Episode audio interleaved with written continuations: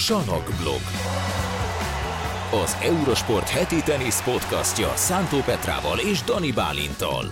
És Szabó Gáborral, ugyanis itt van velünk Szabó Gábor is most ebben az adásban. Szia Gábor, szia Petra! Sziasztok! Sziasztok, érdekes érzés vendégnek lenni egy podcastban. Abban a aminek a nevét talán te találtad ki, nem? Vagy nem is tudom már, hogy... Nem tudom. Nem tudom, hogy azt kitalálta ki a nevét, arra, az már annyira rég volt, hogy arra nem is emlékszem. Hát már másfél évtizede körülbelül. Mm-hmm. Na hát most nem megyünk vissza ilyen régi időkre, hanem csak az idei év legjobbjait fogjuk megválasztani, azért is van itt Gábor, azért talán te közvetítetted idén a legtöbb ATP meccset, úgyhogy te jó véleményt tudsz majd biztos mondani ezzel kapcsolatban, hogy melyik voltak idén a legjobb játékosok, az év visszatérője, és az év edzőjét is megválasztjuk itt magunk között. Ugye úgy volt, hogy a legjobb ATP meccsekről fogunk beszélgetni, de az ATP maga keresztbe húzta a mi számításainkat, azzal, hogy kihirdette, hogy akkor megvannak a jelöltek az évvégi díjakra, úgyhogy mi gyorsan lecsaptunk erre a lehetőségre, és megválasztjuk a Salakblog évlegjobbjait, aztán majd jövő héten már kiderül, hogy az ATP-nél a játékosok kit választottak egymás között a legjobbnak, illetve az edzők kit választottak meg a legjobb edzőnek. Valamint beszélgetünk a visszavonulókról is, hiszen idén nagyon sok nagy kaliberű játékos vonult vissza, úgyhogy nagyjából ebből fog állni a mai podcast. Illetve lehet, hogy egy kis játék, egy nagyon kis játék, mert hogy én nem találtam most olyan sok nyaralós képet. Én se találtam sok nyaralós képet. Múlt héten ugyanis arról beszélgettünk, hogy ki hol nyaral, mert decemberben nagyon más nem lehet, és ki hány nyaralós játékos tudott találni, de már nincsen több, mert mindenki a felkészülését végzi. Musetti, én még láttam. Tényleg? Na, hol? Te instázol, Gábor? Megnyerted a versenyt már. Szégyellem. Szánom, bánom, de... Szakmai okokból. Hogy idáig jutottam, hogy haladni kell a korral, és rápillantottam a párját. És hol nyaral Lorenzo Musetti? Nem tudom, a barátnővel fekete-fehér képeket rakott ki. Tehát homokos tengerpart. Ja, okay. Azt hiszem, ennyit tudtam. Akkor megnyerted ezt a nyaralós játékot ezen a héten, mert én őt nem láttam, és lesz egy kis játék is, majd Gábornak készültünk egy pici játékkal. Igen, a már egymást már agyon szivattuk ezzel, úgyhogy most a már megszokott játékkal, igen. Kezdhetek egy rövid történettel egyébként, mielőtt belevágunk. Képzeljétek el, múlt héten voltam egy étteremben Budán, és a pincér odajött hozzám, hogy hát ő óriási teniszrajongó, és hogy én vagyok az egyik kedvenc riportere is, hogy... De nem ezért mondom el ezt a történetet, ami önmagában fura, gyanús, mert mi nem vagyunk nagyon videó, tehát képernyőn nem vagyunk, úgyhogy az, hogy engem fölismernek, az őszintén szóval nem egy gyakori dolog, nem tudom, ti hogy vagytok vele. Ezen meglepődtem, de nem ezért mesélem el ezt a történetet, hanem azért, mert egyből azt mondta ez az úriember, hogy hát, hogy ő imádja hallgatni a Salakblog podcastet, és hogy annyira jó, és hogy a játék annyira jó a Salakblog podcastben, olyan jó lenne, hogyha esetleg ki tudnánk terjeszteni a hallgatókra is, és hogy ő minden héten hallgatja, úgyhogy csak így tovább. Na, hát köszönjük szépen a visszajelzést akkor. És megijedtél, amikor fölismertek? Vagy megilletődtél? Már az elején furán nézett, nem tudom miért nézett rám, úgy, mintha ismernénk egymást, és azon gondolkoztam végig, hogy ki ő, mert nem ismerem föl. A Gábornak vannak ilyen problémái, nem csak ismer föl embereket. Mondom, én életemben nem láttam még őt, de olyan furán nézett rám, vagy nem furán, tehát olyan ismerősen nézett rám, és aztán a végén mondta, hogy igen, hogy tudja, hogy ki vagyok, úgyhogy ez nagyon furcsa volt. De az meg még jobb, hogy a Salakblog podcastet hallgatja minden héten, úgyhogy köszönjük. Hát reméljük, hogy egyre többen lesztek, akik hallgattok bennünket, és hát köszönjük a visszajelzést. Írjatok nekünk a Soundcloudon, Facebookon, ahol éppen éritek a podcastet, és megpróbálunk reagálni majd a felvetésekre. Most Gorán nem talált be minket kérdéssel. Igen, sajnos. Na de, kezdjük akkor a nagy év záró gálánkat. Uh-huh. Lehet ezt gálának nevezni? Igen, díjat. Végül is süt a nap, minden jó idő van, úgyhogy kivel kezdjük? Van évedzője, év visszatérője, legtöbbet fejlődött játékos, Stefan Edberg legsportszerűbb játékos díja, év újonca és az év legjobb Grand Slam meccseire is kitérhetünk majd egy kicsit, mert az ATP már megválasztotta őket, az ATP meccseket. Van átfedés. Uh-huh. Hát akkor kezdjük az év visszatérőjével. Az év visszatérője. Úgyis az a legmókásabb. Az év visszatérője az a jelöltek Borna Ćorić, Stan Wawrinka, Yibing Wu és Dominic Thiem. És az a legszebb egyébként, hogy ezt láttam valahol, nem saját, hanem gyűjtés, hogy Thiem az év visszatérője úgy, hogy az év januári ranglistán 17. volt, vagy 107. Az mondjuk igen, az egy érdekes jelölés. Az egy speciális jelölés. Nyilván ugye az egy, nem védett ranglista volt, hanem ugye akkor még meg volt kavarodva. Igen. De óriási lenne, ha megkapná. Egyébként nekem bántóan hiányzik Taylor Fritz erről listáról. Uh-huh. Hát ő azért, igen, azért elég sok dolgon ment keresztül, és ahhoz képest elég elegáns helyen fejezte be az évet, és elég sok mindent elért, úgyhogy... És ami nagyobb, hogy magának is hiányzik, ahogy így olvastam, tehát ő tette szóvá, hogy őt reménykedett egy jelölésbe ebbe a kategóriába. Legalább egy jelölésbe, azt mondta, nem akarta megkapni a díjat, vagy ezt nem érezte, de hogy meg kéne kapni, és nem nagyon tudok vele vitatkozni. Igen. Kyrgios is panaszkodott, hogy nincs rajta az év edzője listán, erről majd beszélünk később egy picit, de igen valóban Fritz jelölése azért egy picit hiányzik innen. Ugye ez furcsa ez a lista, mert van rajta két elég nagy kaliberű játékos, akik ugye saját maguk eléggé előkelő helyen voltak a világranglistán, és nyertek Grand Slam tornát, illetőleg tornákat, és súlyos sérülés után próbálnak visszatérni, de azt nem lehet mondani, hogy mondjuk olyan nagyon nagy sikerrel. Igen. Ott van Borna Ćorić, aki tényleg nagyon sokat hagyott ki, nagyon-nagyon nehéz helyzetből jött vissza, viszont nyert egy 1000-es tornát nyáron, óriási meglepetésre, és nem akárkiket győzött le ezen a bizonyos Cincinnati versenyen. És ott van a nagyon fiatal Wu Yibing, akiről sokan szerintem nem is nagyon tudnak, de ő a világ egyik legjobb junior játékosa volt. Világelső volt juniorként, miután megnyerte a Junior US Opent, és tényleg akkor nagyon sokat meséltek már róla, hogy ő mennyire tehetséges játékos, de ki kellett neki is hagynia, ha jól tudom, több mint egy évet. 19 márciusától egészen 2022 januárjáig nem játszott különböző sérülések miatt. Ott volt könnyéksérülés, deréksérülés, a vállával és a csuklójával is voltak problémái, és végül is a könyök műtétje volt, ami a legsúlyosabb volt neki, és ez hátráltatta őt a leginkább. És ugye eljutott a harmadik fordulóba idén a US Openen, amire nem volt még példa. Őszintén szóval én akkor hallottam, hogy akkor láttam először őt játszani. És egy nagyon-nagyon vagány játékos. Tényleg ahhoz képest, hogy egy kínai teniszező, akikről általában azt szoktuk látni, leszámítva Linát, hogy nem azok a nagyon vagány játékosok, tényleg kiment az ártúresre, és olyat játszott, hogy hihetetlen. Úgyhogy remélem róla hallunk még, de nem gondolom, hogy ő hozzá ezt a díjat. Szerintetek? Én nem őt választottam.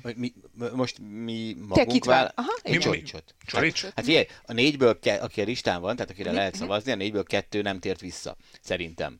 Tehát a comebacknek a back részét. Hát szerintem Thiem és Wawrinka, tehát az jó, nyilván nem várom el, tehát nem ugye az elvárás egy comebacknél, hogy mondjuk Wawrinka megint nyerjen 3 Grand Slamet, és egy Thiem megjátszon Grand Slam döntőt, meg nyerjen Grand Slamet, de azért pillanatilag egyik játékos sincs a 100-ban, és szerintem, hogyha megkérdezed őket, hogy ha ők, nekik itt véget érne mondjuk a karrierjük, akkor ők azt mondanák, hogy ez nem volt egy visszatérés. Uh-huh. Tehát, hogy egyszerűen ez nem az a szint, amiért ők folytatják. Tehát legalább szerintem egy comebackért el kell menni oda, ahol Andy Murray van most, mondjuk. Uh-huh. Tehát legalább egy 20-30. Hely, vagy valami ilyesmi. Tehát ilyen szempontból nekem ezen a listán Borna Ćorić az egyetlen valós jelölt. Értem, amit mondasz. Én egyébként pont Wawrinkát hoztam ki győztesnek, de tökre értem, amit Gábor mond. Én azért jelöltem, vagy választottam ki Wawrinkát, mert a kora miatt elsősorban. Tehát ő 37 éves, ha jól emlékszem, és azért 37 évesen vagy 36 évesen, amikor sérült volt, meg ugye tavaly is voltak már gondjai, akkor azért ő nyugodtan mondhatta volna azt, hogy hát srácok, ez nekem így ennyi volt, már nem akarom megpróbálni ezt újra. És megpróbálta, és azért voltak idén, megverte Rüdöt, megverte Nakasimát, aki ugye megnyerte a Next Gen VB-t, és Medvedevet is legyőzte, azt hiszem Metzben. Igen. Tehát győzött le jó játékosokat. Maga a ranglistás helyezése az nyilván oké, azt meg amúgy értem, amit a Gábor mond ezzel kapcsolatban, és Ćorić és Wawrinka között vaciláltam, de Wawrinkánál nálam az döntött a javára, hogy Ćorićban még azért lehet.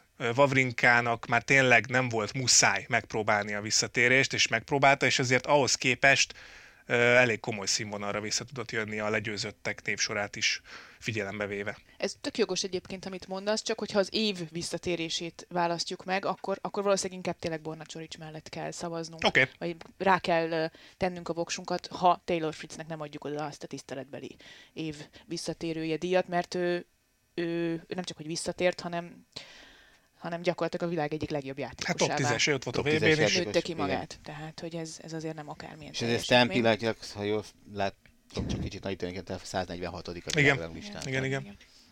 Jó, hát akkor ezt megbeszéltük, nem? Borna Ćorić akkor nálunk az év visszatérője itt a Salakblog podcastben. Nagy sikerként élem meg örökre. Év edzője, legtöbbet fejlődött játékos, legsportszerűbb játékos és év újonca. Melyikkel folytassuk? Érdekesek egyébként a listák. Most nézem itt sorrendben, ahogy az ATP honlapján van. A legtöbbet fejlődő játékosnál azért nehéz mit mondani, mert Carlos Alcaraz az egyik, aki gyakorlatilag 2 év alatt lett a világ legjobb játékosa. Maxime Cressy, Jack Draper és Holger Rune. Tehát csupa olyan jó játékos, akik tényleg rengeteget fejlődtek ebben az évben, de mit mondasz Alcarazon kívül? Hát igen, most, mert ugye ha azt nézzük, nyilván Alcaraz a három, nem Cressy-t, nem tudom pontosan a ranglistát, hogy mekkorát ugrott előre, de Draper és Rune biztos, hogy többet lépett előre a világranglistán, mint Alcaraz. Viszont Alcaraz ugye 30-ról kezdte, tehát... Hát igen, mindegy, honnan fejlődsz, hova? Minusz 50-ig nem tudsz elmenni, igen. Ebben a listában, tehát igen. Tehát, na jó, de nem biztos, hogy ez alapján nézzük azt, hogy mennyit fejlődtél, hanem az alapján, hogy 2022. január 1-én még nem voltál Grand Slam bajnok, aztán Grand Slam bajnok lettél, vagy és világelső. És világelső. Nálam ez nem kérdés, hogy Alcaraz. Ezek közül a játékosok hát közül. Így azért ez egy azt is jegyezzük meg, hogy ez egy tenisztörténelmi ugrás. Tehát azért nem szoktak a 30. helyről egy év alatt, még akkor is, hogy egy picit speciális év volt, ugye Wimbledonban nincs pont. Sőt, hát ha nagyon szigorúan nézzük, nem is egy év, tehát egy éven belül, mert ugye nem, az Ausztrál Open még nem számít, igen. Onnan indult. Uh-huh. Igen. Tehát, már a US Open. Hogy azért ezt így nehéz szerintem ezt az évet... Nem neki, ilyen szempontból nem nekiadni. Noha kétségtelenül Rune és Draper is sokat fejlődött. Tehát ez nem vitás. Felfogás kérdése, de hát... Uh-huh. Igen, nehéz, ugye a maga a ranglistás ugrás az annak is betudható, ugye, hogy magasan voltak, és azért előre ugrani egy kiemelkedő, mondjuk ugye Drapernek volt negyeddöntője Montrealban, azzal már önmagában előre tud lépni annyit, amennyi így felnyitja a szemünket, hogy hoppá. Hát Draper nyilván a játékban is sokat fejlődött Draper, de hogy 265. volt évelején, és 42. helyen zárja az évet, tehát az nagyon sok. És Rune is 100-on kívül volt, ugye? Igen. Nehéz, mert ugye Alcaraz fejlődését szerintem nem is egy éves, hanem 2 éves távlatban kell nézni. Tehát azt mondjuk, hogy 17 éves és 19 éves kora között a nulláról jutott el a világ elsőségig. De azt hiszem tavaly is ő nyerte ezt az ATP-nél. Igen, tehát ezért nehéz az, mert már akkor, tehát ez igazából nem 2022-es fejlődés, hanem az elmúlt 2 szezonnak a fejlődése, ha azt nézzük, hogy mennyire nulláról, mint ahogy mondjuk esetleg Jack Draper esetében, vagy mondjuk Cressy esetében kell nézni. Igen, hogy nulláról indultak ebben az évben is. Ez itt most szerintem pont azért lett érdekes, mert így, hogy Alcarazt rárakták erre a listára, szerintem így ugye most azon vitatkozunk, hogy mi a lista maga. Uh-huh. Mert hogyha rárakták, akkor nem lehet nem őt választani szerintem, hiszen világelsőként fejezte be egy történelmi ugrással és a többi. Más kérdés, hogy ugye a többi játékos meg most Cressyt vegyük ide, Draper és Rune 100-on kívülről kezdték, tehát ők a klasszikus, akik szokták szerintem ezt egy díjat kapni, akik valahonnan 100-on kívülről nagyon messzire jutnak. De a másik részével sem lehet vitatkozni Alcaraznál, tehát hogy 30-on kívülről világ elsőként, Grand Slam győztesként befejezni, hát... Aláírnánk. Azt hiszem. De azért értékesebb fejlődés. Tehát, hogy kicsit igen. Többen vannak, akik mondjuk a 150-től el tudnak jönni egy éven belül az 50-ig, mint mondjuk 30-tól akár csak a top 10-ig. Uh-huh. Igen. Erre gondoltam annál, amikor mondtam, hogy oké, hogy 265-ről előre jön valaki a 42-re, de tényleg, amit te is mondtál, hogy 30-ról a világelsőség, az egy nagyon ritka dolog. Igen, és itt kell nézni a következő kategóriát, az év újoncát, ahol viszont tényleg olyan játékosok vannak, akik ebben az évben ugrottak nagyot, és nem úgy, mint Alcaraz, akinek 2 éves távlatban kell nézni ezt a fejlődését, hiszen ugye Draper és Rune is ott van az év újonca kategóriában, ami egy másik lista, de talán ha Alcaraznak adjuk a legtöbbet fejlődő játékos címet, akkor viszont már vitatkozhatunk azon, hogy az év újonca ki lesz. Jelöltek Ben Shelton, őről talán kevesebbet hallottunk még, szerintem jövőre lehet neki egy nagyobb éve. Ceng, aki ott volt a Next Gen VB-n, uh-huh. Holger Rune, Jack Draper és Jiří Lehecka. Én? Kezdjem? Hát itt 2 ember jöhet szóba, Draper és Rune, és mivel az egyik az jó, hogy mondjuk Rune előrébbről kezdte egy picikét, de előrébb is fejezte be, azaz, hogy ugye ezres tornát nyert, és hát ha csereként is, de kijutott a VB-re, nekem ez egyértelműen Rune. És játszott, nem hiszem, negyeddöntőt, ami szintén nem mondható el a többi újoncról, tehát hogy ő neki az ugrása... talán egy picit feljebb mérhető, mint a többieké. Annak ellenére, hogy tényleg mondjuk Draper világranglistás ugrása óriási dolog, és hát nyilván mondjuk egy olyan játékosnak is, mint Ben Shelton, aki az egyetemi főiskolai bajnokságból érkezett az ATP túrra, ami szintén egy nagy ugrás a maga nemében. De igen, most ha már Gábor itt van, és atlétika párhuzamot hozunk talán, akkor 140-ről 170-rel tenni a magasugroknál a lécet, az egy dolog, de mondjuk 220 vagy 30-nál még 1-2 centit tenni rá, az nem ugyanaz. Igen, tehát itt szerintem nem lehet azon vitatkozni, hogy ez az öt játékos, ez újonc, newcomer. Tehát, hogy itt mindenki helye van, hiszen tavaly még tényleg szerintem csak nagyon szakmabeliek hallottak Runéről, Draperről, Lehecskáról, talán ők sem, meg Sheltonról. Elég sok teniszező van a világban. Tehát, és hogy ha viszont ugye újoncnak tekintjük valamennyit, akkor tök egyértelmű, hogy aki legelőbb fejezte be. Nálam Rune. De nálam is. Egyértelmű. Szerintem ebben megegyeztünk akkor. Főleg úgy, hogy a legtöbbet fejlődő játékos versenyében Rune valószínűleg veszíteni fog Alcarazzal szemben. Na, akkor van még egy legsportszerűbb játékos, díjunk, amit Stefan Edbergről neveztek el. Menjünk olyan sportszerűvel, mert nálam az edző az nem egyértelmű. az olyan, hogy az bárkinek odaadnám, de erről kicsit később. Akkor legsportszerűbb játékos Carlos Alcaraz, Félix Auger-Aliassime, Rafael Nadal, Casper Ruud és Frances Tiafoe. Hányszor kapták Federer egymás után? Nem, Nadal nyert 5-ször, azt tudom, de Federer nem tudom. Sokszor. Tehát nem nagyjából itt úgy nézett ki, hogy amikor már nem kapták Federer, akkor megkapták Nadal. Igen, nagyjából így. Meg én is úgy gondolkoztam, most ott van Nadal egy listán, akkor lehet azt másnak adni. De egyébként én Ruudnek adnám, csak azért ne Nadal, csak amiatt most mondtam. Meg Ruud is idén azért mutatott, pontot adott, ugye... Nadal nem kerülhetne fel a év visszatérője díjra, de tényleg. Hát amúgy... Bizonyos értelemben. De bizonyos értelemben abszolút. Hát nem tudom, hogy 2017... Ki kapta 2017, de Federer megkapta? Hát... Mert a Federer megkapta 2017-ben, akkor ezt teljesen egyértelműen Nadalnak kéne kapni, aki ugye gyakorlatilag ugyanazt élte át 2020-ban. Most a visszatérőre beszélünk? Igen. 2021-ben ugye ugyanazt élte át, mint Federer 2017-ben, és tulajdonképpen ugyanaddig is jutott, nyert 2 Grand Slam tornát.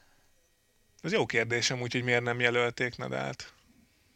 Hát ha azt nézed, hogy vissza akart vonulni gyakorlatilag tavaly ősszel, akkor ahhoz képest azért júliusig nem kapott ki Grand Slam mérkőzésen, azért ez brutális. Mondjuk lehet, hogy ennek van valami olyan kritérium, akik voltak a Ćorić, Wawrinka, Thiem, hogy Nadal nem hagyott ki, vagy hagyott de ki, de nagyon sokat hagyott ki. De ugye novemberben volt ez a lábsérüléses tavaly mizéria. Nem játszott, tavaly már a US Open-en sem játszott. Igen. Szerintem. Lehet, hogy valami fél év, vagy nem tudom, valami ilyen lehet, hogy van, amit ki kell adni. Mert ahogy nézem, az ezek a játékosok közül azért mindenki kiadott, hát majdnem Federer egy egész rajta évet. Rajta volt a Comeback Player of the Year a listáján, a jelöltek között rajta volt, mindjárt megnézem, hogy ki nyert. Fú, egy óriási anomáliára bukkantunk, remek címet lehet adni a podcastnek. Igen. Ugyanakkor Nadal is rajta volt 2017-ben, mert ugye ő is akkor is szintén de majdnem minden évben kiadja egy pár hónapot azért. És ugye játszott. Szerintem itt ez lesz, nem? Hogy majdnem egy egész évet kihagytak most a jelölteknek, de egy egész évet itt nem hagyott ki. Itt a kritérium, nézd, a játékos, aki egy súlyos sérülés után tért vissza, és erősítette a helyét az éljátékosok között. Ezt most angolból fordítottam. Hát de meg ugye nem csúszik ki a top 10-ből már 15 év. De benne, 2017-ben ő is benne volt. Uh-huh. De figyelj, 2021-ben szerintem, most ha megnézzük, mennyire Nadal 2021-es évére. Szerintem Nadal Wimbledon ugyanúgy, Federer ugye 2016-ban Wimbledontól nem játszott az év végéig. Igen. És ezért lett 17. a világranglistán, és szerintem 2021-ben Nadal se játszott sokat Wimbledon után. Nem hiszem. Ezt most miért nem adta ki neked? Lefagyott, addig beszélgessetek valamiről. Tehát az év sportszerűség. És most zene! 2021. Hívása fontos számunkra, kérjük, tartsa a vonalat. Nem megy. Nem mindegy. Ez a 2020-at. Hát akkor azt nézzük meg. Elvesszük Borna Ćorićtól az év visszatérőjét, és odaadjuk, oda erőszakoljuk Rafael Nadalnak. Nézd meg, légy szíves, akkor a Wimbledoni elszereplését Nadalnak valaha, vagy nem működik a rendszer egyáltalán. Egyáltalán nem működik a rendszer. De én szerintem egyébként Nadal nem sokat játszott 2021-ben Wimbledon után. Tehát, hogy ugyanaz, amivel Federer fölkerült a listára, akkor meghalt. Nem tudjuk megnézni. Nadalnak nem volt. Kitörölték, cancelezték a tavalyi évét. A Wikipédia mindig kisegít minket az ilyen dolgokban, úgyhogy... Nézzük. Úgyhogy... Az biztos, hogy ő az elmúlt 10 évben gyakorlatilag az év második felét kis túlzással kihagyta. Igen. De szerintem... Én azt gondolom, hogy... Nem hiszem, az dönthetett a nem jelölés mellett, hogy nem esett ki, ugye mondjuk a top 100-ból, meg a... nem kellett újra megerősíteni a helyét a legjobbak között. 2017-ben se esett ki, igen, akkor jelölt volt. Igen. Lehet, hogy azóta változtattak rajta, ezt most nem tudom fejből. Szerintem vagy elfelejtették. Így van. Lehet. 2021-ben Nadal augusztus 20-án már bejelentette, hogy vége a szezonjának a lábsérülés miatt, ami egyébként... az egész évben zavart őt, és visszaesett a 6. helyre a világranglistán ezzel. Akkor ezekkel én megfosztom Ćorićot. Akkor legyen Nadal, szerintem is. Tehát mi nem, így szerintem egyértelmű. Hát. Okay. Egyszer kapott ki Grand Slamen. Hát persze. Hát nem. Akkor viszont jobb szívvel adjuk oda másnak az év sportszerűségi díjat. Carlos Alcaraz, Félix Auger-Aliassime, Rafael Nadal, Casper Ruud és Frances Tiafoe. Igen, hát ebben a listában egyébként, ebben a listában mindig az a vicces, és erről mindig vannak cikkek, hogy Novak Djokovicot sosem jelölik egyébként. Egyébként is, igen. Érdekes módon. Tehát, hogy Nadal 2 szalmaszálat keresztbe tesz, akkor is az év sportszerűségi díjat megkapja, mint ahogy Roger Federer is így kapta meg egyébként, annak ellenére, hogy voltak sportszerű pillanatok. Itt ugye a pályán és a pályán kívüli tevékenységet is nézik, ez fontos azért kihangsúlyozni, tehát igen. Az, hogy most megad valaki egy pontot. Ez a pályán kívüli tevékenységével Novak Djokovic is abszolút. Azért sokszor persze. Megkaphatná. Persze. Igen. Nem tudom, én sem, tehát, hogy... És ezt a játékosok választják meg. Uh-huh. A jelölés nem tudom azt. De itt van a jelölés. De hogy volt itt bár, igen, jó kérdés. Oké, megszavazzák a jelölteket, de, uh-huh. De hogy vajon azt az 4-5 nevet. De mert volt olyan évszenten, volt ilyen is, meg volt olyan is. Hogy volt külön játékosok szavazata, meg volt, hogy nem. De ez most nem. Tehát ez a sportszerűségi díj, ez szerintem a legképlékenyebb. Hogy mi alapján adod oda, tehát ezt... Mind Alcaraznál, mind Auger-Aliassimnél, mind Rudnél emlékszem arra, de valószínűleg Tiafoe-nál is, hogy megadott pontot nagyon-nagyon fontos pillanatban. Hát Ruud ugye Alcaraz ellen például. A US Open döntőjében. 4-3-nál. Szerintem csak az is egy érdekes kérdés, hogy most arról szól egy sportszerűségi díj, megadsz egy pontot. Nem, de hogyha mondjuk meghallgatod. Van, megadja meg, aki nem. De mondjuk Rüdnek az összes nyilatkozata, meg meccs utáni beszéde, meg az egész kommunikációja. Ugye, amikor ilyen Runéval összetűzésbe kerültek ott a hálónál, a Roland Garroson, akkor is nem az volt, hogy ott patáliát csapott, és magyarázott neki, hogy ezt ne így csinál, mint mondjuk Wawrinka tette ugye Runéval szintén, hogy elmagyarázta neki, hogy ne viselkedjen már kisgyerekként, meg stb. Ruud mit csinált, megcsóválta a fejét, és igazából ezzel letudta. Aztán nyilván reagálnia kellett azokra a vádakra, amiket Runétól kapott, de hogy szerintem nagyon jól kezeli a többi játékost, hogyha nem úgy viselkednek, ahogy ezt illik mondjuk egy teniszpályán, és Ruud minden megmozdulása az arról árulkodik, abszolút, hogy egy nagyon sportszerű figura. Az teljesen az élen figura. Van ebben a kategóriában. Én nem tudok őszintén szólva dönteni. És Tiafoe-nál is van egy ilyen ambivalencia bennem. Rajta sokan nevettek. Néztem a kommenteket, hogy nehogy már Tiafoe kapja ezt. Azért, mert hogyha belegondoltok, az összes többi jelölt is, meg az összes korábbi győztes szerény ember.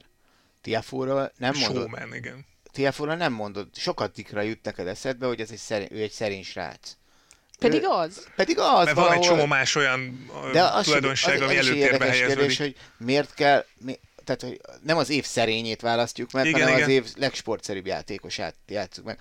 És ugye azt, akit ilyen szimpatikusnak gondolunk, azt szokták, hogy azt gondoljuk, hogy az feltétlen sportszerű, és pedig tökre nem biztos. Mm. Mint ahogy azt is vitatom egyébként, hogy most az alapján ki lenne valaki sportszerű, hogy mondjuk egyszer megad egy pontot. Mert szerintem az egy olyan, az egy hozzáállás. Tehát, hogy nem merül föl benned, hogyha hogy azt mondod, hogy figyelj, ez jó volt, vagy ilyesmi, tehát hogyha tudod, hogy az nem volt jó, akkor szólsz, hogy az nem volt jó, vagy jó volt. Vagy hát ez a sportszerűség. De ez nem is feltétlenül sportszerűség, mert ez igazából majdnem egy ösztönös dolog. Ha valakit így tanítanak, akkor az nem sportszerűségből adom meg, hanem azt gondolom, hogy ez a normális. Hát igen, most kint volt, benn volt, akkor megadom. Igen, csak ugye itt a szóban forgó pontnál, mondjuk a Ruud Alcaraz-nál, ott ugye a bíró az megadta Rudnek a pontot. Tehát, hogy ott ugye elismerte. Igen, tehát hogy ilyen szempontból azért... Jó, itt az ATP egyébként más dolgokat is nézett, tehát nyilván megnézte azt, hogy ki az, aki eljárogat a különböző jótékonysági dolgokra, ki az, aki mindenre igent mond, minden ilyen aktivitásra, tevékenységre, és valószínűleg ez az 5 játékos volt az, akik tényleg minden szempontból a legsportszerűbbek közé tartoznak. Tiafoe-nál nekem van egy ilyen ambivalenciám, egy picit haragszom rá, amiért bevágta azt a returnt Federer a Lever kupán, de ugyanakkor ez is egy sportszerűség. Nem, ez is egy sportszerűség, mert megtisztelte azzal, hogy rendesen játszott ellen, és nem átlegyintette azt a fogadást, csak azért, hogy Federert még 5 perccel tovább ünnepeljük, mert megnyerte azt a meccset.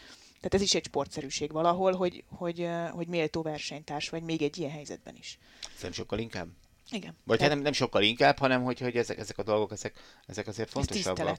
Igen. Erről kevesebbet beszélnek azért, persze, de ez is ugyanolyan fontos. Ugye van az a Fair Play díj, azt hiszem, a Nemzetközi Olimpiai Bizottsági, ott mindig egy tettet emelnek ki. Így van. Az egy egyel egyszerűbb. Tehát igen. Azt mondod, hogy jó, 4-3-nál te ott megadtál egy pontot, az ilyen helyzet volt, az úgy tök könnyű lenne. Uh-huh. Ki az, aki lehet, hogy játszanának, és játékosok rámennének, hogy jó, ez az én már úgyis a kutyáké, legyen a tiéd. Sportszerűségi díjra rámegyek, meccslabdánál megadok egy valami. Szóval akkor nem tudunk dönteni ebben a kérdésben? Ebben én nem.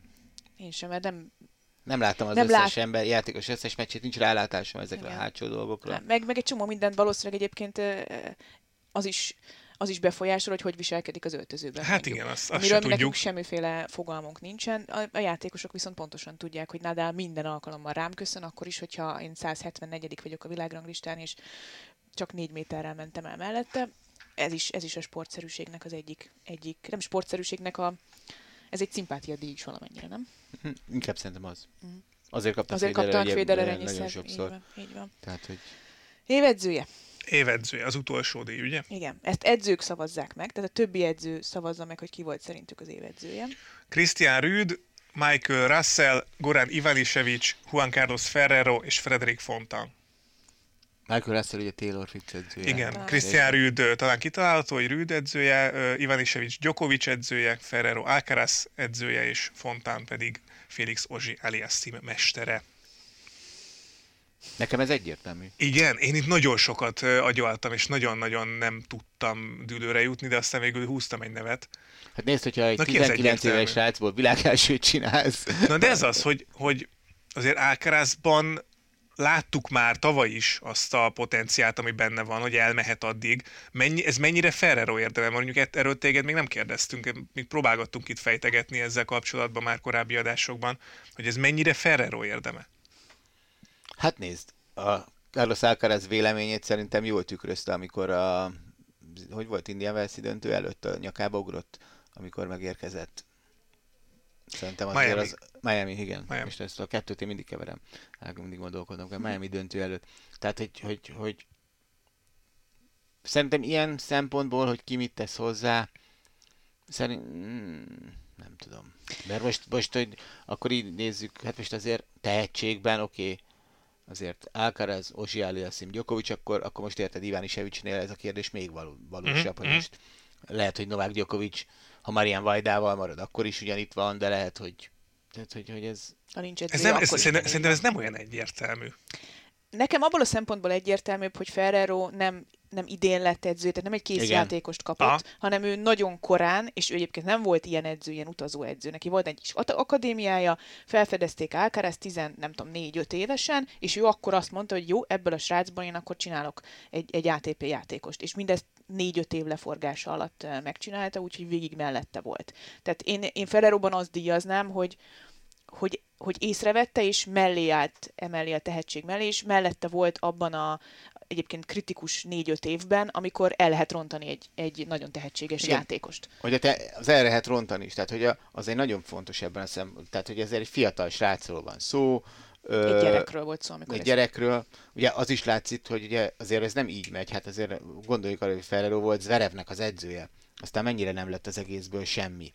Ott nem működött. Ott egyszerűen nem működött. Itt talált valakit, aki alany volt, és az alany is talált valakit, aki őt tudta megfelelően segíteni. És ugye Alcaraz elmondta, hogyha Federer jelentkezne, ő akkor is kitartana Ferrerónál. Tehát mit tudsz többet edzőként ennél, mint hogy persze, találsz egy nagyon nagy tehetséget. Hát ez edzőségnek egy ismérve, kétségtelen, hogy kell találni valakit, aki alkalmas arra, de onnantól kezdve azért te is nagyon sokat teszel bele. Persze, Frédéric Fontan is beletett, de Fontan például... Én őt húztam ki.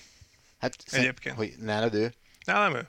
És miért nem? Tehát, hogy az... Nálam azért ő, mert ugye érkezett Toni Nadal a stábba, és neki együtt kellett dolgoznia Félix Auger-Aliassimért, Toni Nadállal, és egy picit lehet, hogy háttérbe kellett vonulnia azért, hogy Nadal is hozzá tudjon tenni. Nyilván nem, Fontan utazik vele többet, és azért Auger-Aliassime idén a 8-9 elveszített döntő után elég komolyat ugrott. Ez a 8-9, ez pont mind Fontanga vesztett el. Így van, viszont utána fölismerték azt, nem tudom, hogy Auger-Aliassime vagy Fontangemben mennyire volt partner, hogy kell valami újítás, és meghúzták az újítást, és együtt tud működni most már úgy valakivel, és együtt dolgozni valakivel, az azért nem tudom, milyen a munkakapcsolatuk, vagy milyen a viszonyuk, de hogy szerintem ez egy nagy dolog, hogy mondjuk a háttér, igen, hogy háttérbe húzódni egy picit. Ez is egy edzői kvalitás. Ugye Gáborral, Köves Gáborral arról beszélgettünk a coachingnál, hogy nem mindegy, hogy coachingolod a játékost, úgy kell coachingolnia, hogy neki jó. Igen.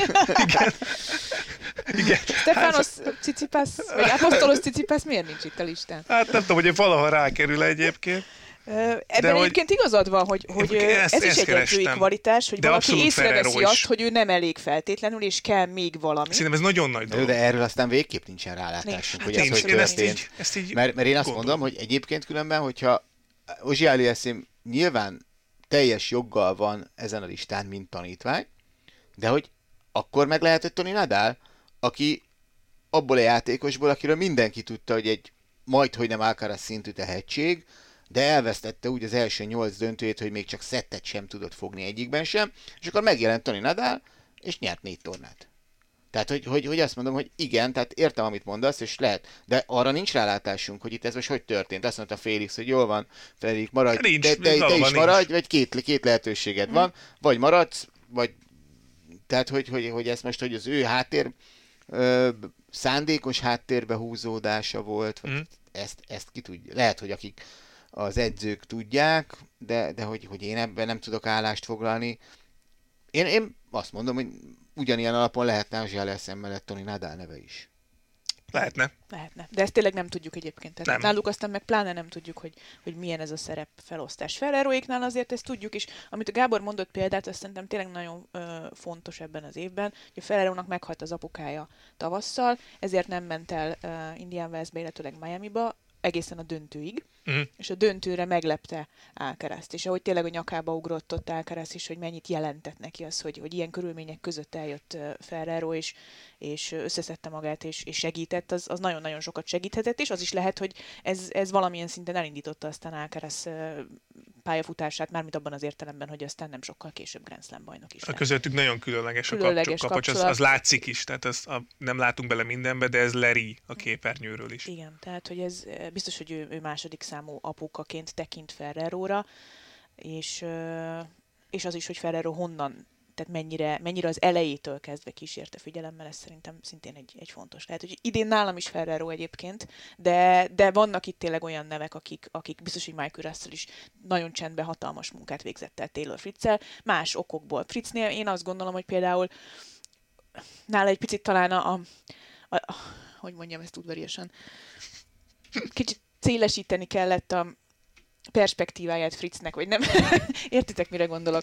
Tehát nem biztos, hogy Taylor Fritz-el olyan nagyon könnyű együtt dolgozni, mert... Hát főleg ugye el is mondta, hogy a coachingot ő nem szereti. Nem szereti, és valahogy rajta látod is azt, hogy ő de közben nagyon nagyot fejlődött Fritz, és tényleg néha már az év vége felé már kifejezetten taktikus mérkőzéseket is lejátszott, ahol az embernek az volt az érzése, hogy tényleg neki elmondtak valamit a meccs elején, és ezt meg tudta csinálni. És ez korábban nálam nem volt egyébként meg Fritznél. Ruud apukájáról nem beszéltünk, de reagálj erre még, ha gondolod. Nem. Michael Russellre haragszom azóta, amióta kikapott Gustavo Kürtentől. Mert hogy akkor azt hiszem az az év, hogy én nagyon-nagyon szerettem Alex Korecsát, mint játékost, és ugye ott a döntőben Korecsát verte, és igazából Michael Russellnek volt az egyedüli reális esélye arra, hogy megverje Gustavo Kürtent, ez 2000. Nem, ez nem 2000, ez 98. Ez még szörnyű. És nem tudom. Tehát, hogy itt nekem ugye sokféle képpen lehetsz edző. És ugye ezt nehéz összemérni. Mert tényleg, bár tök igaza van, hogy ugye kapsz egy gyémántot, abból mit hozol ki. És hogyha kapsz egy Casper Ruudot, aki azért nyilván tehetséges játékos, szó se róla, de hát nem Alcaraz, Auger-Aliassime vagy Djokovic, tehát talán egyébként még nem is Fritz szintű tehetség. És elviszed oda, ahova. Az is egy hatalmas nagy edzői munka. Bizonyám. Tehát, hogy egy ilyen játékossal lejátszani egy világbajnoki döntőt, meg 2 Grand Slam döntőt, még ha az egyiket se nyeri meg. Tehát az is egyfajta... Hát és 23 éves ő is. Igen. Egy edzői nagyság. Csak azért valahol a legvégén mégis ebben a sportágban az eredmény minősít. Tehát, hogy igen, egy nem azt mondom, hogy közepes, mert persze nem közepes játékos Casper Ruud, de nem olyan tehetséges, mint Alcaraz vagy Auger-Aliassime. És hogy abból elvinni majdnem a csúcsig, és tulajdonképpen egyébként Frédéric Fontan itt esik ki, ha belegondoltok, mert ugye Christian Ruud egy szerintem tehetségtelenebb játékost, Casper Ruudot magasabbra vitt, mint Frédéric Fontan, Auger-Aliassime-et, nem elvitatva azt, hogy Auger-Aliassime is nagyot lépett előre ebben az évben, nagyon nagyot. És most kezdem elhinni róla először életemben azt, hogy ebből a srácból, tehát hogy Grand Slam győztes lesz, és világelső. Sokan vannak így még szerintem. Igen, mert ezt az a 8 Grand Slam, a 8 döntő, ahogyan elveszítette, az nekem azt mutatta, hogy ez a srác ez alkalmatlan a nyerésre. És aztán kiderült, hogy megint Mariannak lett igaza, amikor erről 7-nél beszéltünk, és azt mondta, hogy várjok még. És ugye hozta Szkiavónét példának, és igaza volt, és most már ezt el lehet hinni, de oké, de ettől még Ruud előbbre jár, mint Auger-Aliassime, kevésbé tehetségesen, úgyhogy ha ezt az analógiát nézzük, akkor nálam Ruud lenne, de a másik része viszont az, hogy szerintem egy edző Juan Carlos Ferrerónál többet nem tud elérni. Igen, meg amit ő idén, meg az elmúlt 5 évben összerakott, az edzői szakma csúcsa. Igen, meg hogyha azt mondjuk, hogy Alcaraz volt a legtöbbet fejlődött játékos idén, akkor annak nyilván köze van az edzőjéhez is. Igen. Főleg ennyire fiatalon, igen. Tehát ezt szerintem nagyobb dolgot edzőként nem tudsz elérni, mint amit itt most Juan Carlos Ferrero az elmúlt 3 évben. Visszatérve egyébként arra, amit Gábor mondott, hogy Christian Ruud, ugye Christian Ruud ráadásul apaként csinálta ezt meg, ami egy különösen kényes és nehéz feladat, hogy gyakorlatilag a családi viszonyokat teszed az elé, hogy a gyerekedből legyen egy olyan játékos, amiből kihozod nem hogy a maximumot, de lehet, hogy a maximumnál egy picit többet ki tudsz belőle hozni, úgyhogy a fiad nem csak 2 Grand Slam döntőt, meg egy VB döntőt játszott, meg jelölték a, nem tudom, tavaly az év legtöbbet fejlődő játékosára, de ott van az év sportszerűségi listáján is. Tehát, hogy azért ez is egy nagy munka, hogy Casper Ruudből egy ilyen fiút neveltek. Aki normális tudott maradni, és marad gondolom ezen a szinten is. Ami még eszembe jutott egyébként, hogy Auger-Aliassime és Ruud edzőjénél majd a következő év is vízválasztó lehet ebből a szempontból, mert Auger-Aliassime akkor léphet mondjuk nagyobbat egy Grand Slam szinten, és Ruud is nyilván, de Ruudéknél is felmerül az, ami egyébként Auger-Aliassime-éknél felmerült, hogy esetleg valakit behozni még a csapatba. Ja, erről múltkor beszéltünk, hogy ez nem biztos, hogy örökké működik, hogy egy apa edzi a fiát, még akkor is, hogyha nagyon nagy munkát végzett vele, és lehet, hogy föl kell ismerni majd azt, amit Auger-Aliassime-nál is fel kellett ismerni, hogy 8 elveszített döntő után valami hiányzik mégiscsak, a nyerési képesség, és egyelőre Ruudből a nagy meccseken szintén hiányzik hiányzik a nyerési képesség, sőt a bátor játék is hiányzik. Ugye ezt láttuk Djokovic ellen a VB döntőben, és lehet, hogy Christian Ruudéknak is fel kell ismerniük azt, hogy mondjuk behozol még egy új edzőt, egy mentort, valakit, aki megtanítja nyerni is Ruudot, vagy megtanítja mondjuk a... Kyrgios. Ugyanis Kyrgios hiányolta magát erről a listáról. És van benne valami. Mondván elkócsolta magát a wimbledoni döntőig. Igen. Hát, ez nagyon jó mondani. Ezzel nem tudok mit kezdeni ezzel a mondattal, mert nincs benne hiba, tehát. Ez gyönyörű mondat volt tényleg. Ja. Egyébként különben ugye Ruud tényleg érdekes, mert persze, tehát két Grand Slam döntő világbajnoki döntő, de amit mondtatok az előbb az igaz. Tehát ugye, hogy míg Félix Auger-Aliassime most már teljes eséllyel áll oda a legjobbak ellen, és ugye megverte Djokovicot például a Lever kupán, ami döntőnek bizonyult a Lever kupa szempontjából, még akkor is, hogyha... Bár én most már nem tudom olyan nagyobb bemutató tornának tekinteni a Lever kupát. Igen, ezt kategorikusan kijelentettük, azt hiszem, amikor erről beszéltünk, hogy ez nem bemutató torna. Igen, egyébként ez érdekes, mert ugye van egy nagy tenisz podcast, ők egyértelműen a bemutató torna mellett vannak, és szerintem ez egy butaság volt idén. Pontosan, amit Petra mondotta. Az első nemzetközi beef a Salakblog podcast és a tenisz podcast között. Bemutató torna, a Lever kupa. És ők egyértelműen azt mondták, és nekem nagyon nem volt az onnantól kezdve, amikor Tiafoe ráütötte a returnt. Tehát, hogy nem, hát nem úgy játszottak a játékosok. Hogy hát, ha az bemutató torna, akkor Federerék nyernek. Igen. Egyértelmű. Igen, ez jó mondás. Igen. Egyébként. Szóval visszakanyarodva, míg Auger-Aliassime-et tényleg bármikor odaállítom bárki ellen, hogy, és esélye van, addig Casper Ruud életében nem vert meg még top 3-as játékost. Igen, és ebből a szempontból a következő év az vízválasztó lehet a két játékos között is, de ez már megint túlmutat az év edzője kategórián és a díjazottakon, úgyhogy fogalmunk sincs, hogy a többi edző ezt kit fog választani majd jövő héten. Akkor eredményt hirdetünk? Uh-huh. Az év edzője a Salakblog podcastnél Juan Carlos Ferrero. Az év visszatérője, bár nem jelölte az ATP, de Rafael Nadal. A legtöbbet fejlődött játékos Carlos Alcaraz. A legsportszerűbb játékos díját majd odaadják, akinek odaadják. És az év újonca pedig Holger Rune. Szerintem ez korrekt. Szerintem írjuk az ATP-nek, nomináljuk az utolsó pillanatban Nadalt. De tényleg, mondjuk, hogy nem jutott eszükbe. Igen, hogy nem jutott eszükbe, és hozzuk a példát, a 2017-est, amit szerintem tuti Federer nyert meg egyébként. Igen, majd utána nézünk pontosan. Ráadásul ugye 4 játékost jelöltek, miközben vannak olyan kategóriák, ahol van 5 jelölt. Tehát nem igen. Is értem, hogy miért nem fért bele, mert ha húzni kellett volna... Jelölt ki az egész a neveket, csak hogy nehogy fehérrel odaírták, ez nem látszódik. Jó, nem. Nincs ott, úgyhogy... Nem, tehát igen, az nagyon furcsa. Tehát így, hogy megnéztük a 2017-es, majd megnézzük azt is, hogy ki lett a győztes 2017-ben. De egy jelölést minimum érdemelt volna Nadal, tehát, ez alapján. Igen, hogyha 2017-ben kapott Nadal és Federer, akkor 2022-ben kapnia kell Nadalnak. Igen. Vonuljatok utcára, transzparensekkel, és tüntessetek, hogy Nadalt az év visszatérője listára. Nem csak jelölni kellett volna, hanem akkor viszont torrony magasan. Tehát, hogy még Borna Ćorić, Dominic Thiem és Stan Wawrinka is rászavazott volna, ebben szinte biztos vagyok, ha jelölik. Érdekes. Na mindegy, lehet, hogy írunk majd az ATP-nek ezzel arra, hogyha bejutottuk, nem találtuk meg, hogy ki kapta meg? Csak a izéket talált. Amíg keressük ezt, addig elmondom a hallgatóknak, akik nem olvasták, ugye mi múlt héten összegyűjtöttük a legjobb ATP meccseket a Grand Slamekről, illetve a legjobb meccseket a Grand Slamekről, már voltak női meccseink is. Az ATP listájánál az 5. helyezett, az a Csilics-Rubjov meccs lett a negyeddöntőből. Azt nem, ez egy, ami nincs a mi listánkban. A negyedik az Nadal és Zverev meccse, amit ugye mi vaciláltunk, hogy betehetünk-e. Az ATP-nél betették. Egy nem befejezett meccset. Hát mondjuk az jó volt. Igen. Hát igen. Igen, az elég jó volt. Az egy két óra volt majd.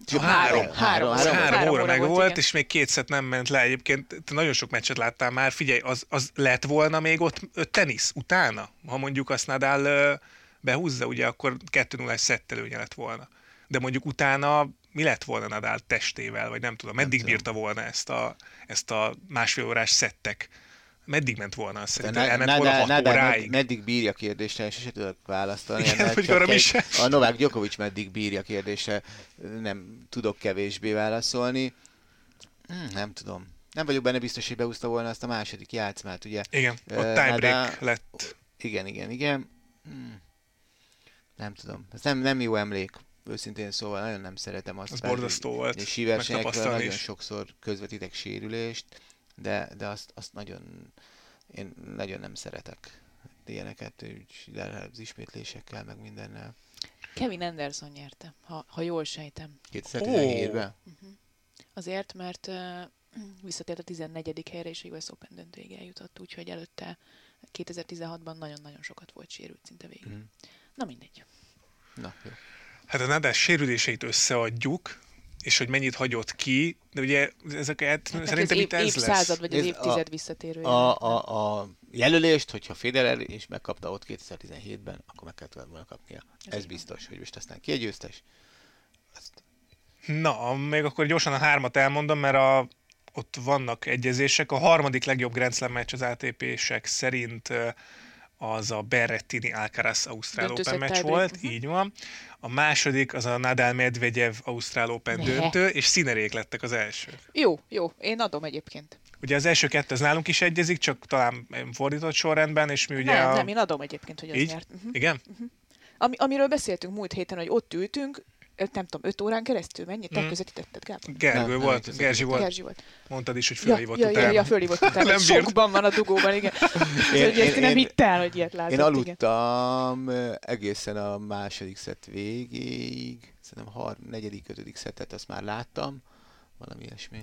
Hát ott amilyen sebesség volt, és ahogy ültél, és azt mondtad, hogy jó, ez így jó kezekben van. Azt szerintem egy ilyen zászlós hajója ez a meccs az új generáció. Befejeztem ezeket a nagy hangzatos mondatokat, de én adom ezt, hogy ez nem, én nem tudok annál jobb meccset idén. Nem. A fordulat szempontjából meg az a mém, ami ugye januárban meg februárban keringett, hogy két szettel vezetett Medvedev, 3-2 semmi 40 volt a harmadik szettben, és hogy honnan jött vissza Nadal, ez alapján igen, az egy de egy forgatókönyvszerű meccs volt, de Sinnernek is volt meccslabdája.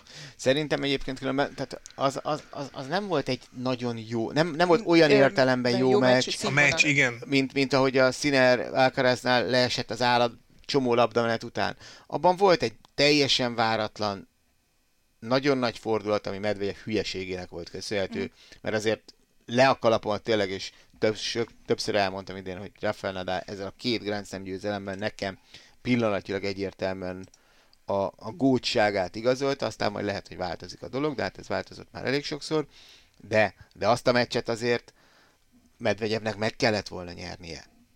Tehát, hogy és ez az valami, nem tudom, amikor semmi 40-nél, amikor volt az a 3 bréklabda, de mondtam is valamit, hogy nem tudom, nem gondolt, föl nem merült, hogy abban a helyzetben azt Nadal megfordíthatja. Szerintem még Nadalban sem. Nem, aztán ő is elmondta, hogy amikor ezeket a meccseket megfordítja, akkor ne gondolják azt, hogy ő ezekben így konkrétan hisz, hanem csinálja a dolgát. Következő pont. Így van. Ez nem majd lesz valami. Ez csak így megy. Nem lehet, hogy az év visszavonulói kategóriát, ezt áttesszük jövő hétre. Hogy ne lehetne? 47 percnél járunk már. Hogy ne lehetne? És az a helyzet, hogy sejtettem, hogy elég azért sokat kitöltődött a podcastet, de akkor vissza kell jönnöd jövő héten is. Jó? Megoldjuk? Hát de még esetleg a játékot. Játék, még belefér. Ne rohanjál, Gábor. Most befordítom a monitort megint. Nehogy Gábor puskázzon. Ja. Akkor becsukom a szemem.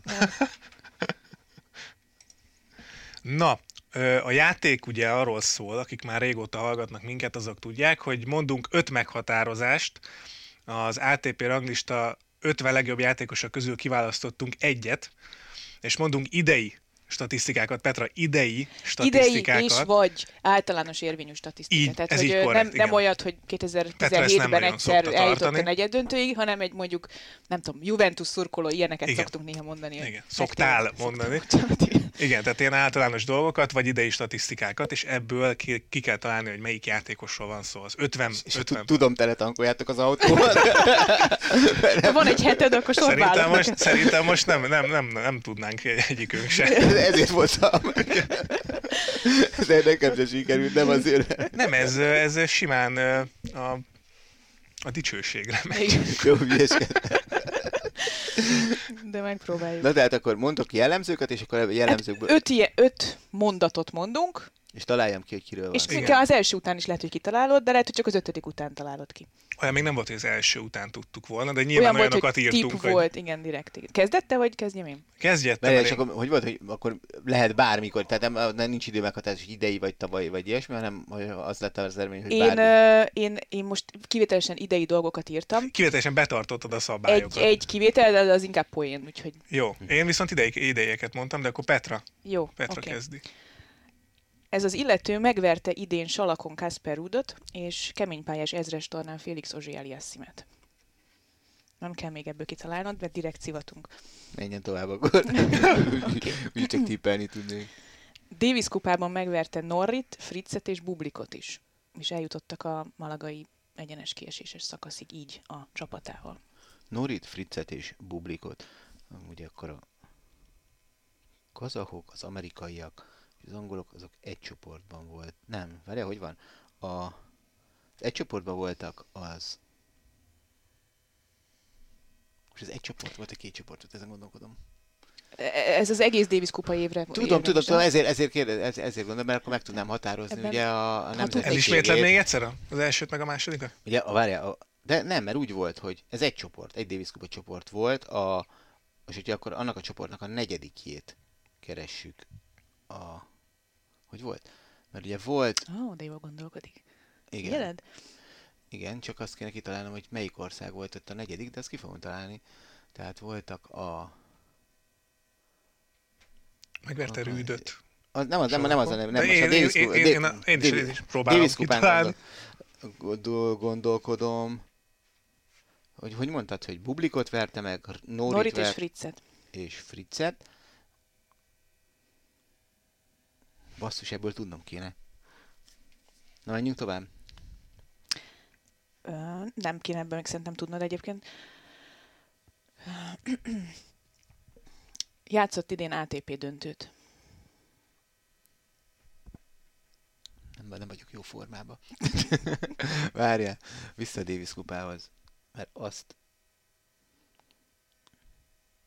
Mert ugye ott négyes csoportok voltak még abban a fázisban, amiről beszélgetünk szerintem, és ott egy helyszínen játszották azokat. Megnézem neked, hogy ebben tudok esetleg segíteni pontosabban, de... Na, akkor menjünk tovább. Jó. Játszott idén ATP döntőt, igen, de nem játszotta végig. Feladott ATP döntőt, idén még biztos nem volt sok. Én szerintem csak egy volt. Nem már. Berrettini. Nem. Nem Berrettini? Ez nem jó. Egyébként különben az olaszok azok. De az olaszok egyébként különben.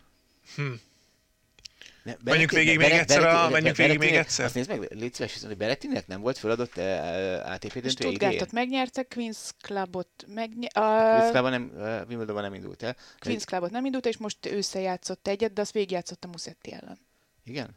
Nem? Azt hittem, hogy volt valahol egy fél... Igen, ő csak sérült volt. Sérülten játszott végig, de Musetti azt végigjátszotta, jól emlékszem, Nápolyban. Meg még volt Ruud ellen is játszott, nem várj, mik voltak, csak hogy a hallgatóknak megverte Ruudot salakon, idén Félix Auger-Aliassimot ezres keménypályás tornán. Megverte Davis kupában Norrit, Fritzet és Bublikot, és így ott voltak a malagai, hogy mondják, ez Davis kupa döntőben. Játszott idén ATP döntőt, de nem fejezte be. Jézusom.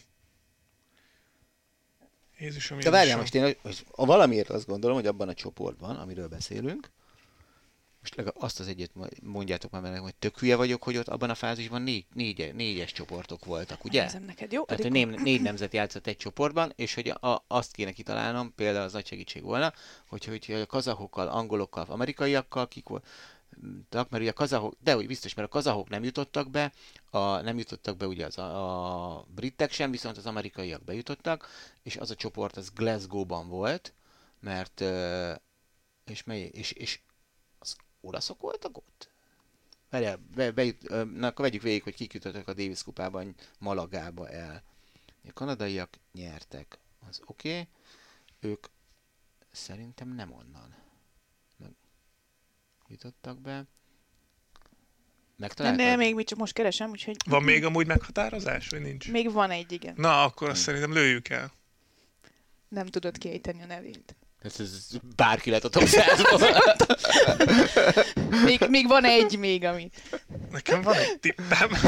Bárki lett a top 100-ban. Ezért írtam, mert tudtam, hogy Gábornál van egy pár ilyen.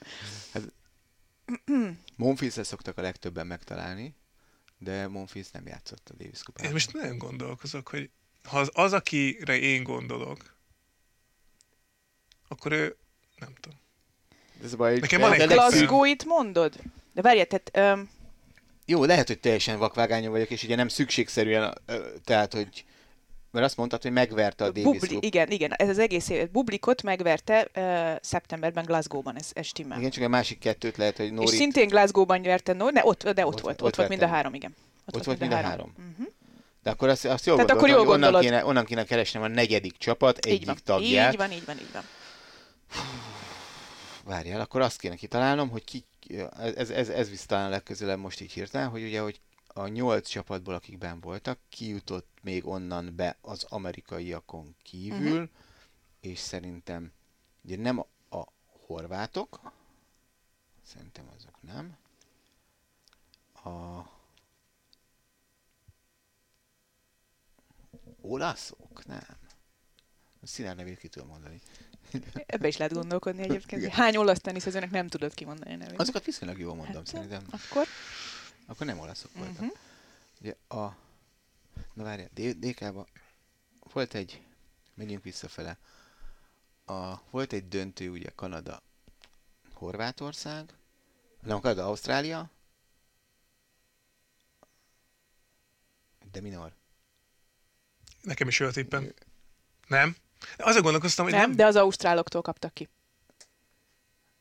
Az ausztráloktól kaptak, mármint ki? Hát az a csapat, akinek a tagja volt ő, akiről beszélünk. Az ausztráloktól kaptak ki akkor az elődöntőben, vagy a negyeddöntőben? Az elődöntőben ugye az ausztrálok azok, hogy volt? Ők verték a horvátokat. Sőt, de minor őt verte. És ezzel segítettem valamennyit. De minor őt verte. De várjál, hát ott az évad legnehezebből megfejt egy feladvány ez. Pedig van még egy mondatom, ami szerintem... Most már összezavartál. Várjál, tehát a Davis kupában megyek visszafelé. Oké, volt egy... Az ausztrálok az elődöntőben a horvátokat verték, mert ugye ott volt a páros döntőt, igen, és hát ez Mektis és Pávics kapta. És ez egyel korábban kitől kaptak ki az ausztrálok. Jó, most 4 csapatot kéne még, akik benn voltak a Davis kupa döntőben, de... Nem, most nem tudom megmondani, hogy az ausztrálok az első fordulóban kit vertek, de benn volt még a Davis Cup döntőben, ugye Olaszország, Spanyolország volt még benne. Ki az? Várjál, olasz-spanyol, amerikaiak kiestek ugye az első meccsen, ott volt a nagy balhé a párossal, hogy Reggie Fram nem játszott, és akkor még egy válogatottat keresünk. Pedig sokkal többet tudsz a Davis kupában, mint gondoltam volna. Azt hittem, hogy ez a Davis kupa ez vakvágány lesz, mert én például nem lenne jobb másik... Most már ne vieskedjetek már egy keresek a 8. Van még egy fél mondatom, ha az nem segít. Várjál. Én se tudom kimondani, vagy micsoda? Végig beszélhettük volna az egész év visszavonulóit. Amúgy, ha? Ez idő alatt visszavonult még 3 játékos. Visszavonult még 3 játékos. Ez a baj, hogy ilyenkor mindig egy csapatot... Ugye ez nehéz játék egyébként. Hát ezt most meglőttél, engem is. Na várjál, az ausztrálok a Davis kupa negyeddöntőben kiket vertek meg? A franciák voltak még ott, nem? De még a franciák is 8-ban voltak, vagy ők nem voltak 8-ban? Petra bólogat, hogy nem. Ja, mármint, hogy nem tehát az ausztrálok nem velük játszottak. Az ausztrálok nem velük játszottak. De nem, ugye akkor a negyeddöntősöket keresünk, akkor nem lehettek a horvátok, nem voltak az amerikaiak. Várjál. Az amerikaiak kik jellemeztették el azt a botrányos párost? Az olaszok. olaszok ellen, Bolelli Fognini ellentől kapott ki, ugye, mit csak nem is Fritz, hanem hogy volt, hogy Csekszok játszott, jaj, de hirtelen akartam mondani nevét. Nem Tiafoe-val, hanem a top 50-esre kell ugye gondolni, csak mondom, hogy... Ja, az is egy feltétel? Aha. Igen. Top 50-es, top 50-es játékos. Ezért mondom, hogy az, hogy dominóra játszott, ez talán segít. Hát meg hány olyan játékos van a top 50-ben, de Gábor nem tud kimondani. Hány ilyen van? Szerintem innen kérdeznek. 49. Szerintem. Top 50-es játékos, nem tudom kimondani a nevét. És megverte Rudot Salakon, és Auger-Aliassimet kemény pályán. Kemény pályás ezresen tavasszal. Kemény pályás ezresen tavasszal, ezt elszólás, mert ez eddig nem volt. Hát most csak próbálok segíteni. Már teljesen vakon vagy, feladom. Nem, még van egy fél mondatom, amiből ki fogod találni, mert úgy csináltam direkt, hogy nem csak te nem tudod kiejteni a nevét, hanem egyikünk se. Soha nem tudta helyesen kiejteni a nevét. Mert nem lehet. Hát akkor már 48-nál járjuk az 50-ből. Nem, így sincs meg, azt hittem. Nekem, hát szerintem megvan. Nem lehet kiejteni rendesen a nevét. Top 50-es. Ben gondolkozz. Látod, milyen jó lett volna, mondok tavalyi vizéket, statisztikákat? Hát tavaly annyi mindent tudtam volna. De mondjuk mondani. Nekem páros infókat mondott, az se volt nagy segítség. Biztos pedig tök egyértelmű. Jó, én meg Berrettinit nem találtam ki, az elég ciki azért. Már itt az 50, Gábor. Ja, hát ezt meg tudom. Ja, olyat lehet. Nem lehet. Most már lehet. Hát szerintem nincs az Eurosportban olyan teniszkommentátor, aki helyesen ejtette volna ki a nevét. Sőt, a hozzáján kívül szerintem nincsen olyan játékos, aki kiejtette volna helyesen a nevét. Valaha is. Azt hittem, ez már segít. Látod? Botic van de Zandschulp. Ja. Hollandok. Mm-hmm. Igaz. Verte ott a müncheni tornán, ahol eljutott a döntőig, és aztán Tényleg is ő adta föl. Basszus. Igen. Szép feladvány. És Auger-Aliassime? Indian Wells-ben. Akkor meg Auger-Aliassime egyébként szerintem. Valami ilyesmi, de... Igen. Hát az vicces volt, amikor megkérdezték tőle, valamelyik sajtótájékoztató a US Open volt, vagy valami amerikai... Botic van de Zandschulp. Valami ilyesmi. És a többiektől is kérdezték, és még Murray járt a legközelebb hozzá egyébként a kiejtésben. Hát, ezzel együtt kell éljünk szerintem. Szóval, ez egy nehéz feladat volt, bocsánat. Ezzel én... Ja, szép feladat. Most adok egy könnyebben. Szép feladat volt. Egyébként azt akartam mondani, hogy azért a Szabót sem mondják ki sok helyütt. Ja? Ugye? Úgyhogy igazából én nem... Ez csak poén volt, hogy te nem tudod kimondani, mert egyikünk se tudja kimondani. Szerintem Zsuzsák Balázs is túlélte a PSV-s karrierjét. Nem is az. Nekem van egy nagyon jó példám erre egyébként, hogy ez mennyire mi fújjuk föl ezt a kérdést, hogy most nyáron nyaraltunk, és egy angol házas párral voltunk, és Franciaországban, mert átköltöztek, és beszélgettünk, és szóba került Nicolas Sarkozy, és mi így mondtuk, hogy Sarkozy, és ők néztek, hogy hát a Sarkozy, és akkor próbálták nekünk bizonygatni a Sarkozy-et. És egyébként speciál még azt hiszem Franciaországban is volt, hogy úgy mondták, de hogy tényleg ilyen tök nonsens volt, hogy ők nekünk, és miért nem úgy mondjuk, meg ilyenek. Tehát annyira lényegtelen kérdés persze, a világban. Persze. Na jó, akkor még... Könnyebb lesz kiejteni a... Meglátjuk. Mert most annyira figyeltem erre, hogy nem sorrendbe raktam, na mindegy, de akkor legyen az, hogy mindegyik Grand Slamen, amin elindult idén, eljutott legalább a legjobb 16 közé. Így kezdésnek. Uh-huh. 2 tornát nyert idén. Az elsőt Roger Federer 41. születésnapja előtt, a másikat után. Roger Federer 41. születésnapját tudom. Hát ez fontos info benne. Előtte, utána. De most ezt Petra? Nem, csak gondolkozom közben. Neked. Ja, nekem kell kitalálni? Hogy Petra úgy gondolkozott, hogy azt hittem, hogy ez neki szól ez a feladat. Petra, mivel kiveséztük az összes játékost itt a top 50-ben. Top 50-es játékosról téged büntetünk. Augusztus 8 előtt és után is nyert egy tornát, hogy volt? És 8 döntős volt minden. Igen. Ennyi volt az info, ugye? Ahol elindult, ott 16 közé jutott, igen. Minimum. Nem, van még 3. A harmadik legmagasabb játékos a top 50-ben. Kösz. Harmadik legmagasabb játékos a top 50-ben. Azért vagyok genyó, mert hogy holt versenyes a sztori. De mintha tudnánk, hogy ki a harmadik. Hát de figyelj, most gondolj. De Isner szerintem most nincs 50-ben. Ő kiesett szerintem a US Open után a galacsonklója. Még ott van. Ott van? Még ott van? Ott van. Wow. Ott van. Vagy rossz a feladvány, és rögtön... Nem. Még ott van, 41. 41? Jobb, mint Draper, csak mondom. Isner 41. Isner magas, nagyon...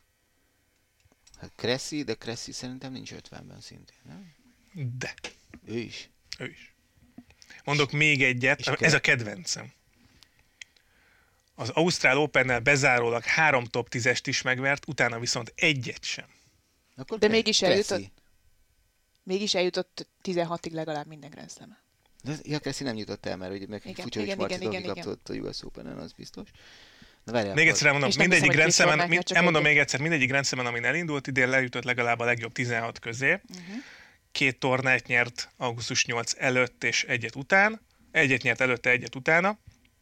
A harmadik legmagasabb játékos a top 50-ben, de holt versenyes. Az Ausztrál Opennel bezárólag 3 top 10-est is megvert, utána viszont egyet sem. És még egy meghatározásom van. Tehát az első 4 hétben megvert 3 top 10-est. Yep. Az Ausztrál Openen bezárólag. Hát ott Cressy játszott jól, aki megvert sokat az Ausztrál Openen, aztán utána Medvegyev, aki de annyira nem magas, ő vert... Nem tudom. Medvegyev szerintem nem lehet dob, nem dob 3 magasságban az 50-ben. Szerintem ő csak ilyen 198. Csak. Nem?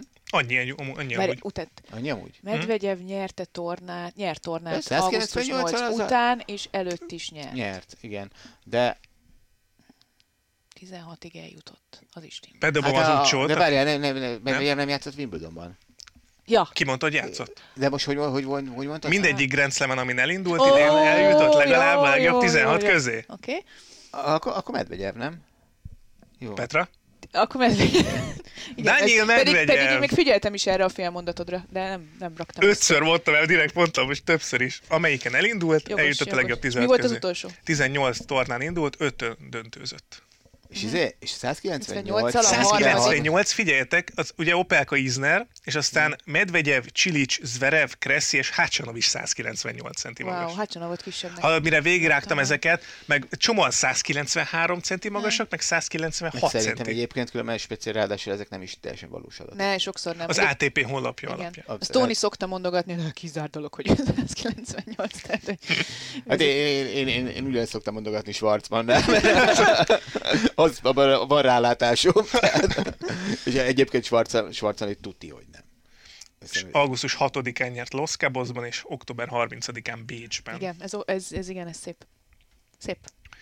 És ami nagyon durva, az ugye 3-1 volt az Ausztrál Open bezárólag, ugye Nadaltól kikapott, de ott megverte Tsitsipaszt, meg előtte az ATP Kuban Berrettinit, meg még valakit megvert a top 10-ből, és utána 0-7 top 10-esek ellen idén Medvegyev. Tényleg? Ja. Ezt nem is gondoltam volna. Wow. 0-7. Ugye igen, a VB-n volt 3, de... Ja. Izgatott volt a baba születése miatt. Igen. Mondjuk így. Igen. Mondjuk hozzárakhatott volna 3-at a VB-n egy hét leforgása alatt megint, és akkor szép keretbe foglalta volna ezt a szezont, de hát nem jött össze. Az a döntőszett tiebreak az lett volna egy könnyű mondás. Az a 3 elvesztett meccs döntőszett tiebreakbe. Igen. Nem akartam, annyira nem, könnyű. A Bálint nem ilyen, úgyhogy... Mi az, hogy nem ilyen? Te vagy hát Berrettinit nem találtam ki, az kemény volt azért. Hát ez szomorú dolog, igen. Vannak ilyen szomorú dolgok. Például az is ilyen szomorú, hogy lehet, hogy akkor most vége itt a podcastnek. Hát szerintem itt az ideje, mert már lehet, hogy mindenki belefáradt ebbe a sok feladványba. És még nem jutottunk el a visszavonulókig, de hát akkor igen, lesz jövő egy külön kiadás. Visszavonulók, legjobb ATP meccsek, és majd amit hoz az élet még. Jó. Jó, legyen így. Köszönjük, hogy itt voltatok, és köszönjük Gábornak is, hogy itt volt. Jöhetsz vissza jövő héten. Köszönöm szépen a meghívást. Jöhetsz vissza jövő héten. Ezt szokták mondani, nem? Sziasztok. Sziasztok.